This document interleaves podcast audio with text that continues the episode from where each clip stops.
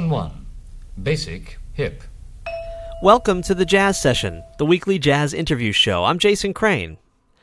This is a very special to me edition of the show. Uh, I am recording this show and this introduction right now at 4:30 on Election Day 2008, and my guest on this program is Sonny Rollins. 50 years ago, in 1958, Sonny recorded Freedom Suite. And uh, it's now 50 years from the recording of that album, which dealt with uh, the condition of African Americans in the United States. And on this day, we are hopefully about to elect our first African American president. I can't think of uh, anyone I'd rather spend some election day time with than Sonny Rollins. Not only has he remained a towering figure in the world of music and creative improvisation in particular, but he's also someone who's chosen to use his powers for good.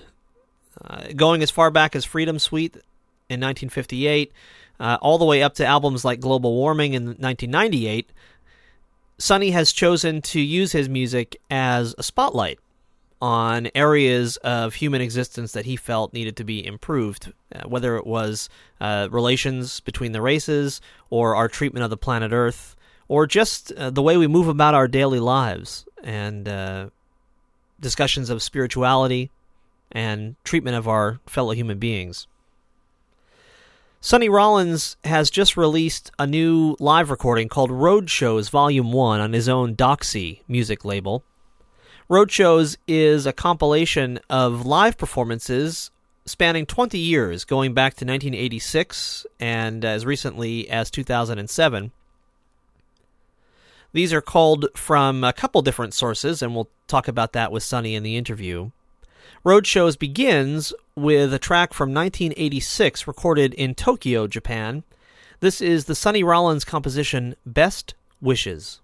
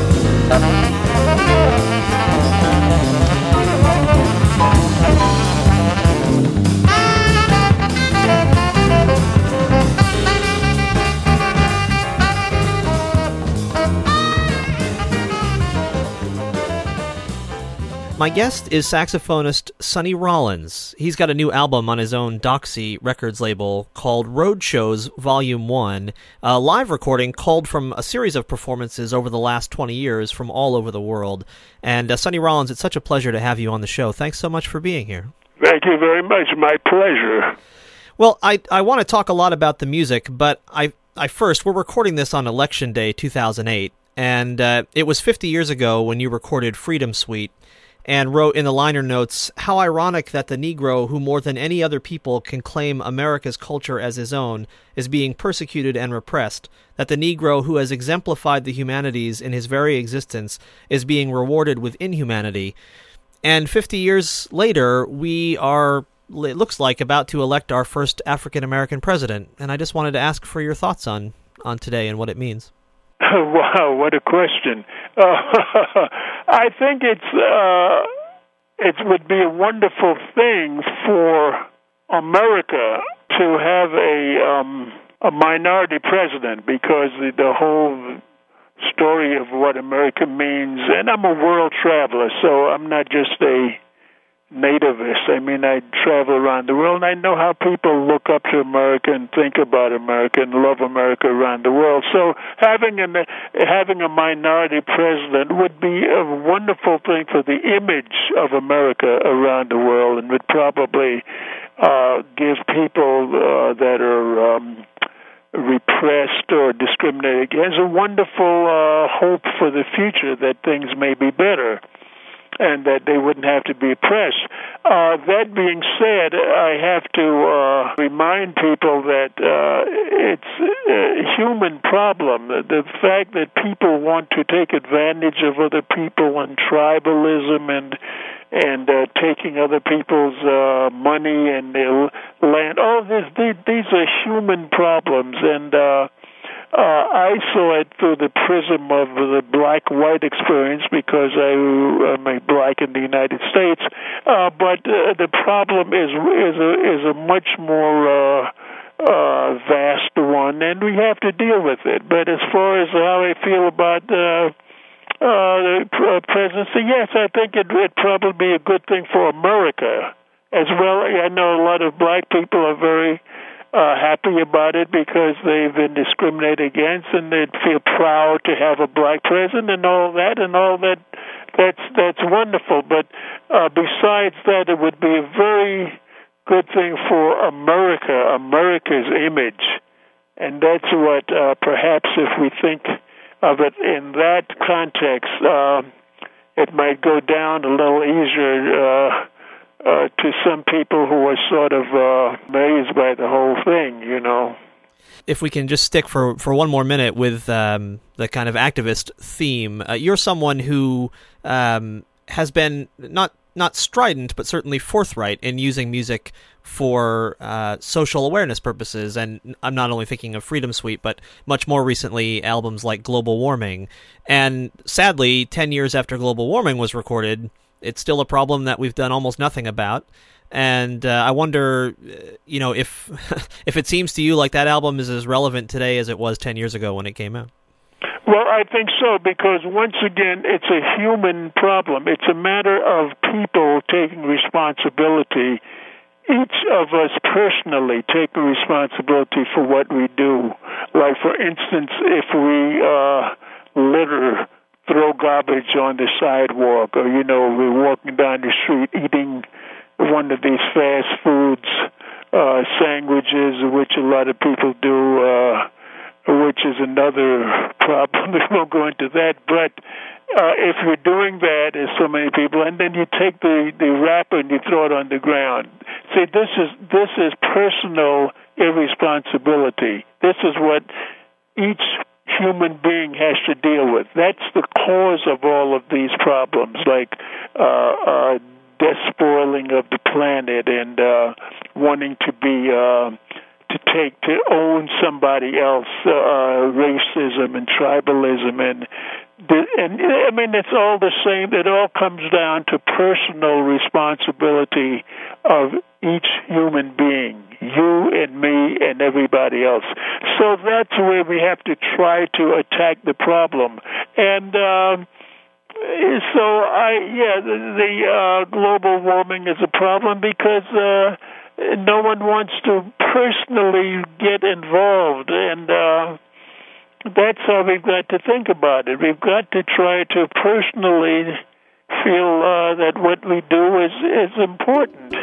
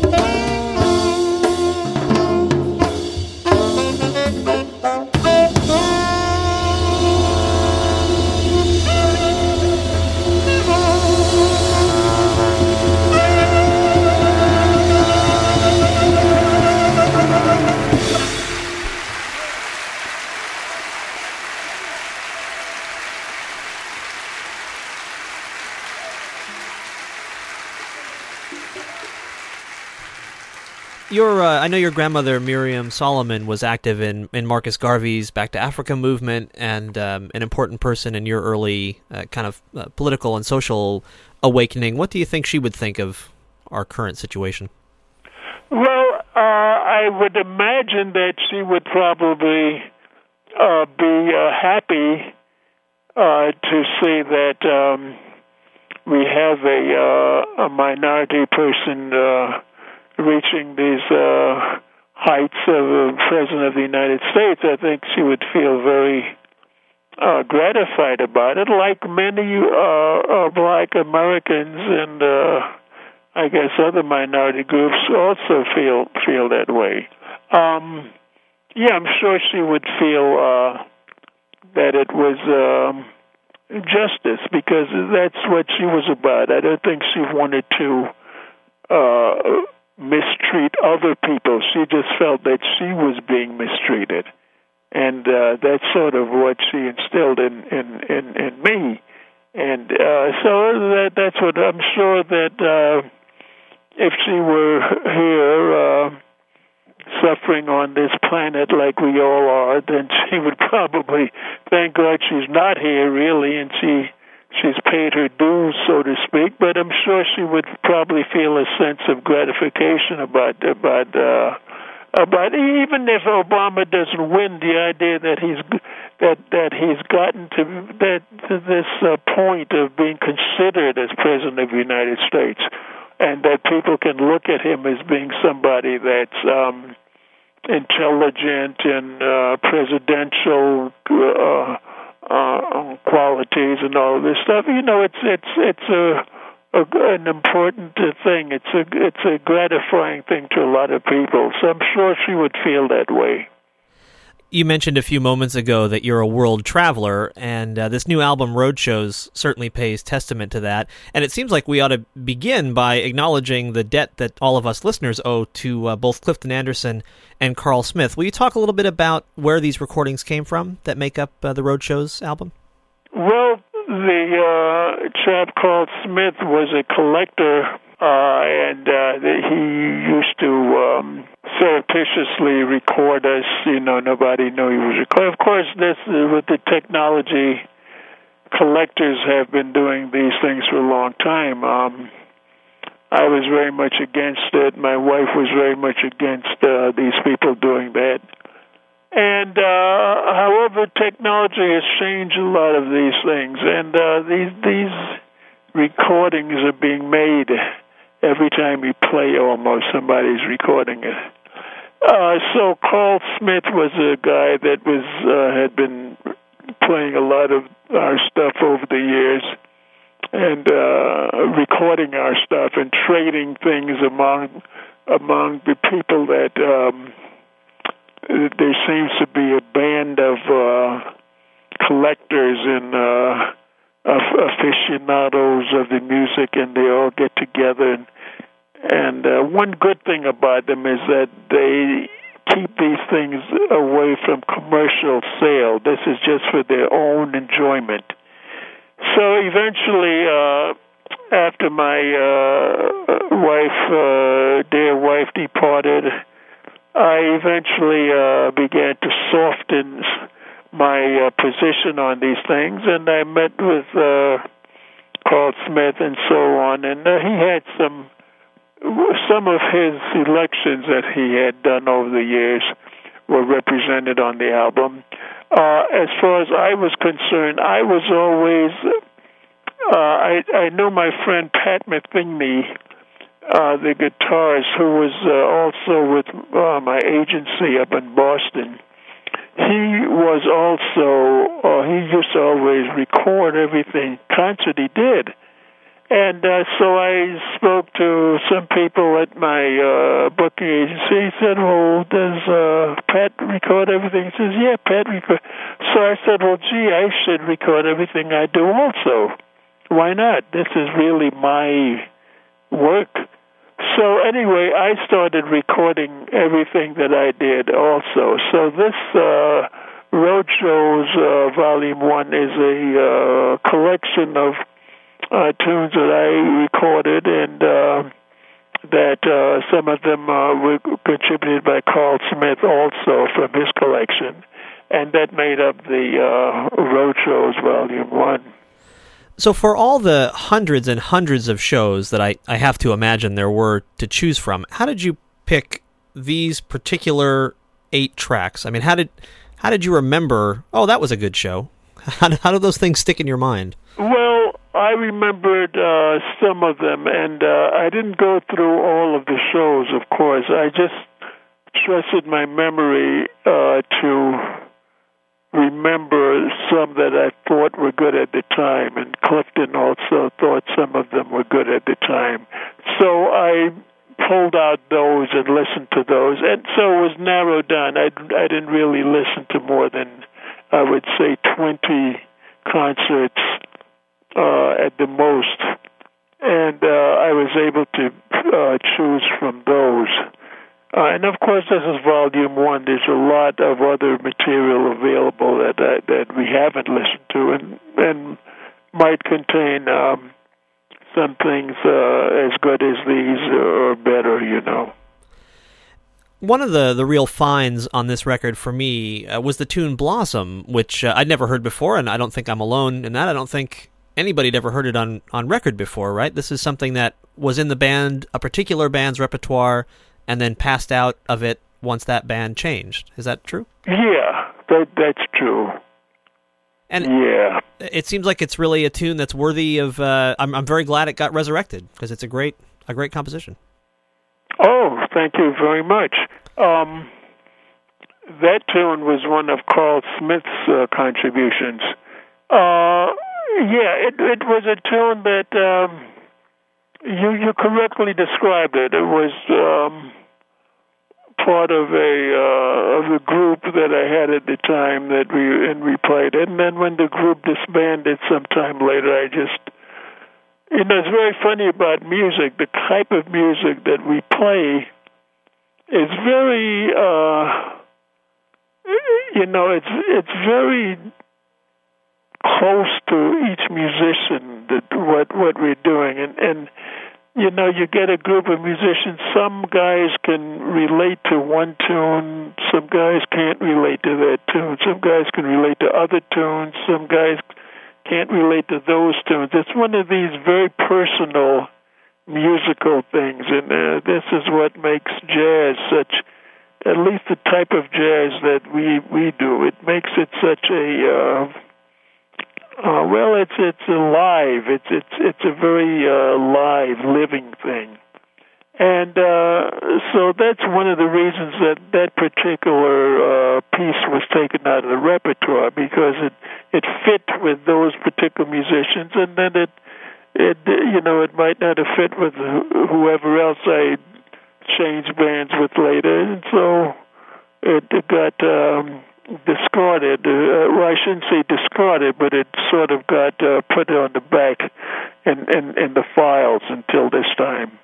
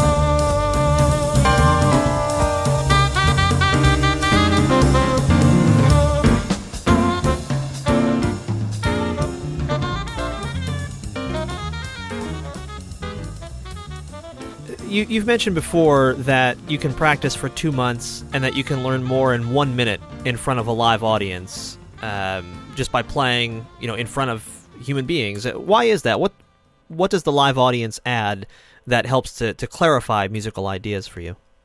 Well, I think one thing is that um, I have the uh, the responsibility. Of course, then becomes on. It's it's you know when I'm practicing at home, I do my rudiments and my exercises and so on and so forth, which is all good. But when I'm out on the stage, this is is is why the practicing. This is why we practice. So everything is on the line. This is the real, the uh, test, the challenge, and it all it all has to be done there. You know, it's just the way it is, and it's very. um it's very wonderful to uh, come up with things that uh, it's just like when I'm when I'm improvising. I mean, I I practice a lot at home, but when I'm improvising in concert, I'm I forget what I practice. My mind is blank. I just I just let the music play me, so uh, so to speak. And this is the same way. Uh, when when you practice at home, you do your exercises, and then when you get out uh, on the stage, then that's what it's all about. And and of course, the audience uh, has some part to play in that, although not a huge part. Uh, I come from the uh, school which says that it's up to to uh, the band, myself and the band, to reach the audience.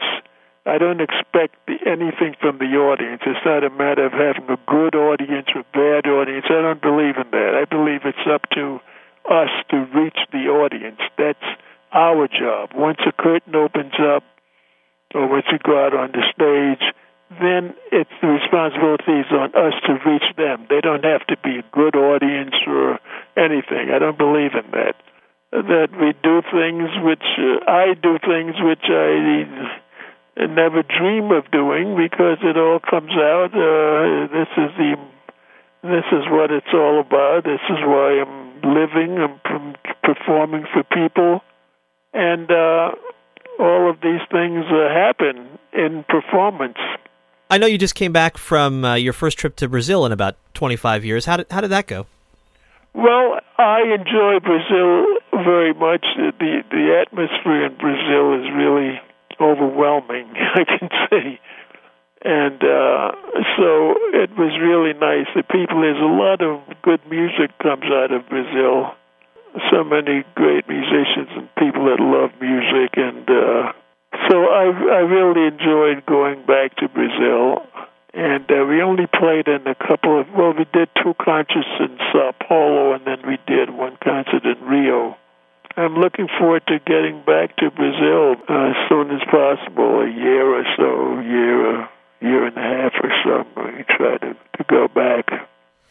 know you're you're home briefly uh, before you head off to Germany and Switzerland at the end of November and beginning in December. And then uh, I believe I heard that you're going to be back in the studio uh, recording your next studio album. Is that right? Right. That's that's my plan to uh, use the time when I'm off, and I think we go back to work in uh, in May, I believe. And during that period of time, i am going to uh, start work on my next uh, studio album. And and can I uh, convince you to give me any kind of a sneak peek of what uh, might be contained on that album, or do you not yet know yourself? I, I do not know myself. You know, I mean, I try to be a completely spontaneous player, and uh, these ideas come to me little by little, and uh, in, in in the course of doing one concert, I might get an idea which I can uh, expand in into a album, you know, in, into a new CD, or at least on in the course of a uh, tour like we're getting ready to do do now. I might be exaggerating a little bit because I do have certain ideas fixed, but they're not really fixed. It's just really thoughts, but uh, it, it, the, the the music on my new CD was, is going to really be developed in performance, that would be the things that we did in Brazil. And when I say the things, I'm not talking about the songs we played in Brazil. I, I mean the, the the performances, the areas that the band got into and I got into. I mean, these this this is what makes up music, jazz music. That'll be uppermost in, in, in my mind, and I'll be focusing in on putting these things into uh, a form that we can do on a CD. So that's sort of where I'm at now.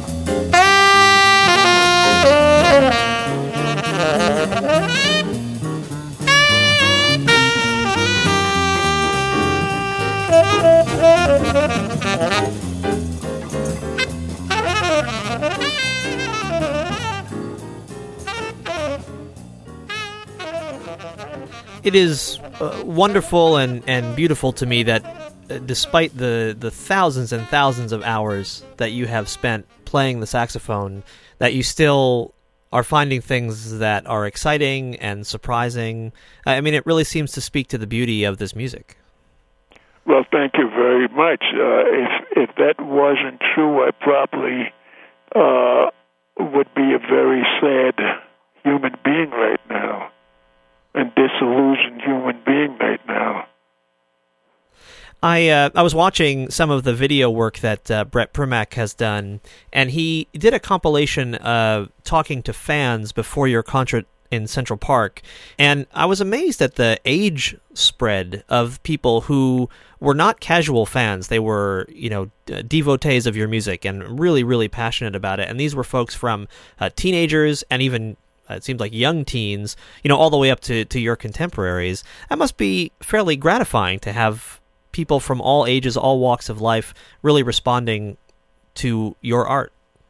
I much prefer being an artist that relates to people, all kinds of people, uh, all ages of people that's the ultimate goal of what I'm trying to do. You know, I used to you know Louis Armstrong, the great Louis Armstrong, uh, used to have a uh, great following of people from all walks of life. All now I know that in Louis's case, the fact that he sang uh, that that brought in a lot of fans also. Now I'm not singing yet, and I don't know if I'll be able to do that. But the idea of jazz as, as being a universal music is something which is my prime contention, and I always have that in mind. So, as you say, when you see people, that's I I think jazz has to. I think jazz is very very important music, all sorts of ways. Yes, it's gratifying to know that I'm, you know, that I'm making little inroads in, in into my uh, dreams, fulfillment of my dreams, which is to have a music which everybody can relate to. You know, and that's also why I'm practicing. I'm trying to get to to hear my lost chord, you know, hear the music where I really, oh, this is it. And it's something new they haven't done, but it's something which has the um, the next step, so that people you always have people, uh, uh, and to get more and more people to appreciate jazz and to um, and to appreciate. Uh, because jazz is such a beautiful. I mean, jazz is freedom. You know, it's it's it's it's it makes people feel that life is worthwhile. You know, you're not constricted, and you don't have to to uh, march in lockstep. You know, I mean, jazz represents all of those things to me. So. I've always felt good about that. Over the years, we've always had uh, young fans and older fans and so on, and and Oriental fans and uh, Occidental fans and you know African fans and uh, everything. It's very gratifying. Without you know, this is very, very, very gratifying to me, and I'm grateful for it. And to to express my gratitude, I practice and still very much involved in trying to get to a higher place well, I want to I want to close with one last question. I tried to focus uh, on the present and the future, but I, I would kick myself if I didn't ask you one last question, which is my hometown is Lenox, Massachusetts, and wow. uh, I know that you were there at the Music Inn and at the Lenox School of Jazz, and I just wonder um, if you could just spend a minute just talking about uh, the the impact of the the kind of Lenox School of Jazz and that that creative scene um, at that particular time in your life. Any memories you might have of it, or even just an anecdote about it. Yeah, well, it was really a very nice place, um, somewhat uh, unusual for uh, for its time. I think that that was maybe one of the first places where jazz was really taken seriously. Okay, and you know the thing about about the uh, being up at Lenox was that it it began to give jazz a dignity. You see, this is what was is was always missing from jazz, and and uh, to a certain extent, it probably is still missing. But being up at Lenox, the Music Inn up there was really morale building for for a lot of musicians uh, who uh, didn't experience, who only experienced the um, nightclubs, you know, and the and the uh, cash machines clinking in the background, and the whiskey and alcohol and drugs and everything else associated with nightclubs. So places like the Music Inn up there at Lenox and the music school, the whole operation they had up there was very was very good for for the uh, musicians at that time. Well, thank you uh, for indulging me there. the uh, The new record is called Road Shows Volume One. It's on uh, Sonny Rollins' own Doxy music label. It, has been uh, it's been such a pleasure to talk to you, and uh, w- without getting too giddy, certainly one of the, the highlights of my uh, my time in jazz interviewing. And I thank you so much for taking the time to do it. It's been my pleasure.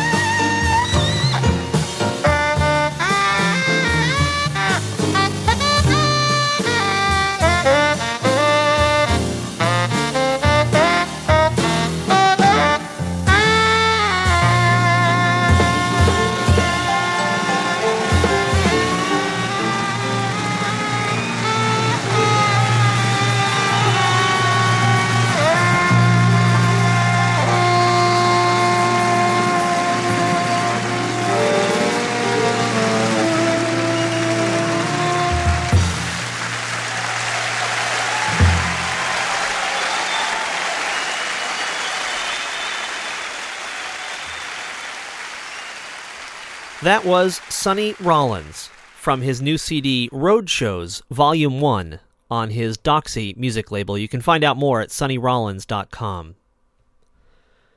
My name is Jason Crane. This is the Jazz Session, just hours away from finding out uh, whether we are going to elect our first African American president tonight, Barack Obama, and finally put this country back on something approaching the right track. It's been such an honor to uh, spend part of this historic day with a man who has been through so much of history and has been at the leading edge of so much of it, Sonny Rollins. And uh, I really very sincerely thank Sonny for spending some time in between legs of his world tour uh, to talk with us today.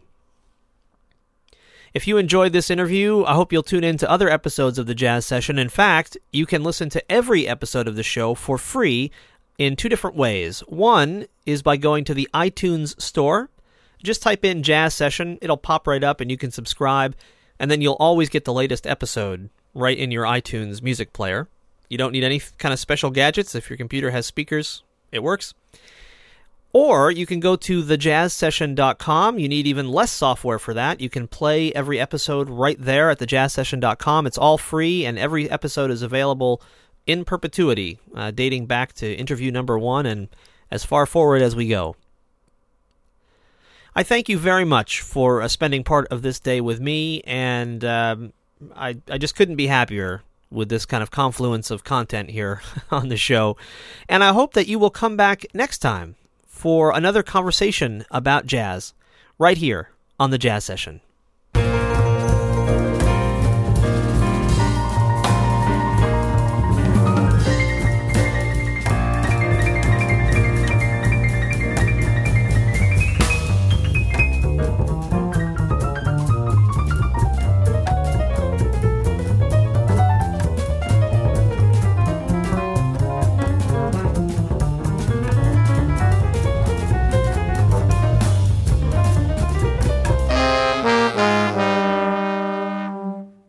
Thank you for listening. Bye.